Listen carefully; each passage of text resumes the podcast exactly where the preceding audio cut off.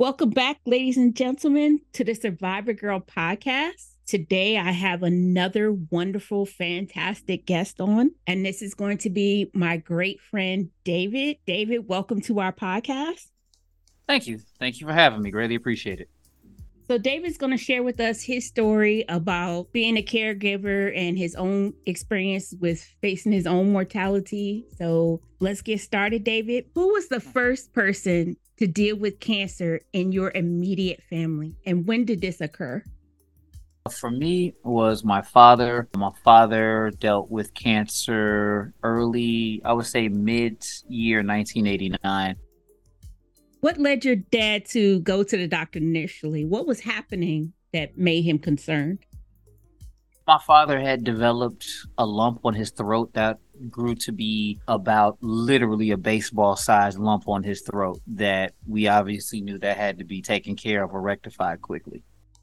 What type of cancer was your dad diagnosed with? The I forgot the technical name, but ultimately it was throat cancer. And if this wasn't taken care of, it would lead to, you know, his inability to talk, which anybody, if you knew him, would have been difficult and possibly death. So, saying that, what was the process of treatment for him? What type of treatment and everything did he go through? So in 1990, he ended up going through chemo, chemo and radiation, chemotherapy and radiation. So he had exactly 14 weeks, uh, seven weeks of each. So one week would be chemo, one week would be radiation, and it alternated till he completed both. And what was happening to him physically at that time, and how was your family coping with what they were seeing him go through? It was transitional in the sense that one, my mom had to start working because before then she was a housewife. He himself, he would he he lost his ability to grow a beard. If you knew my dad, that was a big thing for him. And he became smaller. I think before he took ill, his max weight was like 175, 180. After that, he was never above 150. So after treatment, when did he go into remission? About how long did it take before he was able to be in remission? He was in remission by the end of 1990. It was transformative for him because after that, he went on to become a minister, and that kind of really led his, you know, that began his faith journey after such a traumatic ordeal dealing with cancer. And he was in remission till his latter years, right before his death. So now he's in remission and everything seems to be going well. When did you find out your mom had cancer? What had led her to the doctor and, and, and that was showing concern? So this is May of 2003, right around the time I graduated undergraduate. Um, she was coughing a lot and she was ultimately coughing blood. And she kept it they kept it from me because i was the baby of the children. But ultimately they knew something was wrong. So before i um, shipped out to grad school at the time at university of toronto they started going through options to see what could be done to you know deal with her cancer in particular. So how much time was it then between his original diagnosis and her diagnosis? Roughly 13 years. So what was the process of treatment for her she had lung cancer initially. So she went through some form of chemotherapy, which she lost all of her hair. And then it led to the removal of one of her lungs to remove what they thought was the primary area of cancer so that way she could be in remission. And when did it become clear that she was going to transition? And how did you initially handle it? So the cancer ultimately metastasized to her brain in December of 2003. She had brain surgery January of 03. It didn't become clear to roughly the end of February 03 that she was to be terminal. As a 23 year old man at the time, couldn't process it, is the best way to put it. It was hard to believe because we felt that, well, you know, my dad had beat cancer. So the logic was, all right, well, he won, so she'll do, she'll do well. But that wasn't the case. It was a lot of soul searching and spiritual questioning once I realized my mother was soon to transition.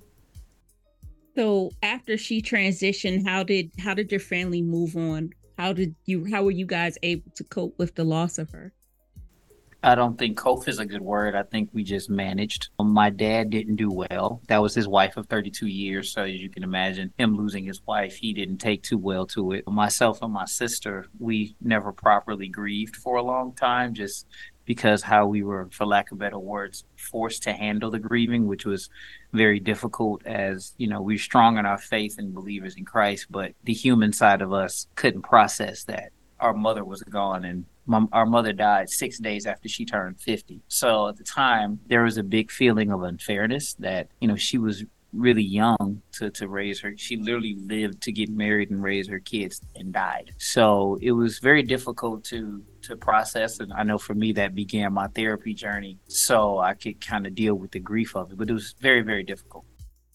So years have passed, and when did it become clear your dad was no longer in remission? And how did you initially find that out?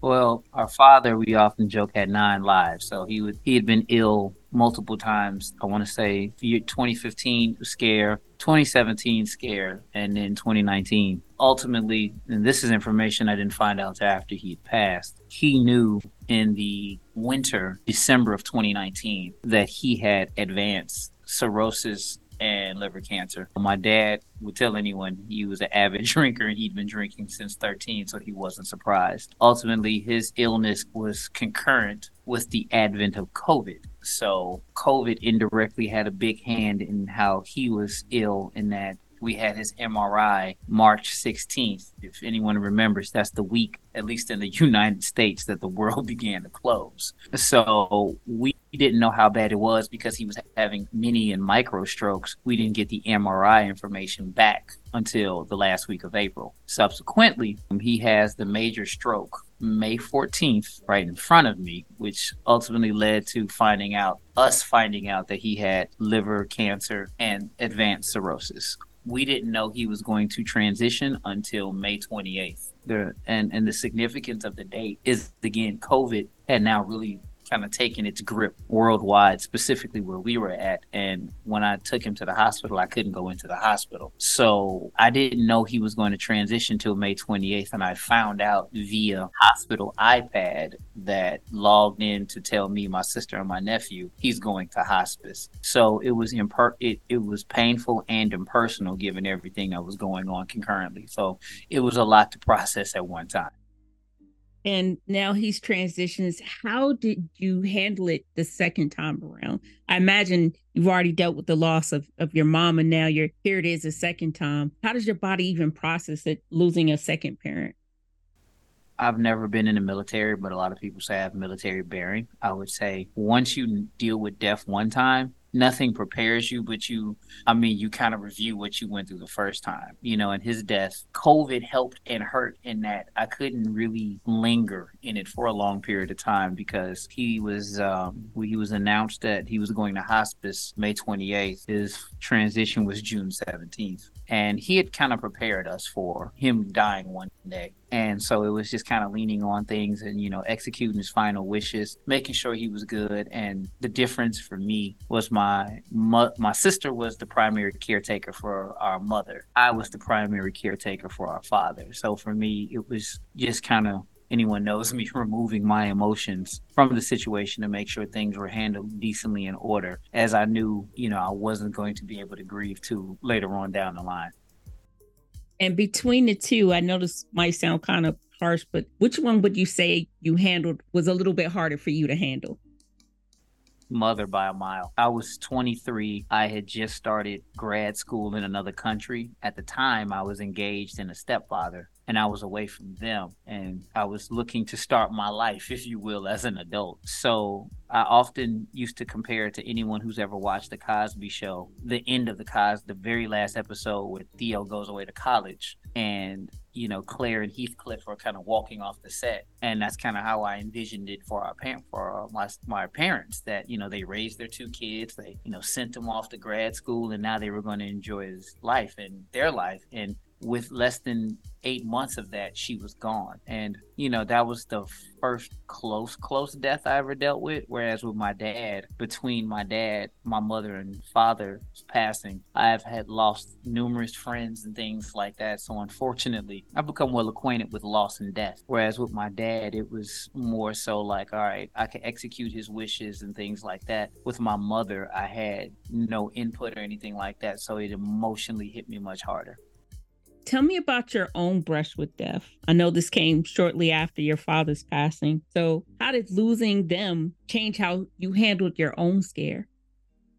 Well, November of 2020, I was ultimately rushed to the cardiovascular ICU as I was diagnosed as type 2 diabetic. I had a blood sugar of 496. This was about four or five months after his death. Um, I was working out, is you know trying. Well, rather, I couldn't work out, so I had did a variation of a keto diet. Find a medical professional next time you do one of those. So you know, I was drinking more water, more drinks like Powerade, Body Armors, um, not eating much, and my sugar was plateauing a lot. I ultimately had what's called ketoacidosis, which is also known as fruity fruit fruity breath, where you know it's a sign that if you have this, you really should go to the hospital. But me being an athlete all my life, I just, as we say, thugged it out, just toughed it out. I had ketoacidosis for two weeks, which when the doctors found out, they were like, "You are a medical miracle in how you're alive." Ultimately, you know, I was went to work one day on a Saturday didn't feel good, went home, felt awful. Friend of mine came by who's an EMT, took my blood and rushed me to his hospital. If it wasn't for him taking me to his hospital almost 20 miles away because I could not get into a hospital, again, this is November 2020. So we are in the throngs of COVID. I would have died. I ended up being rushed, almost blacked out, rushed into ER. I woke up the next morning and was told I had diabetes. For me, mortality, my own mortality hadn't hit me because of my parents. It was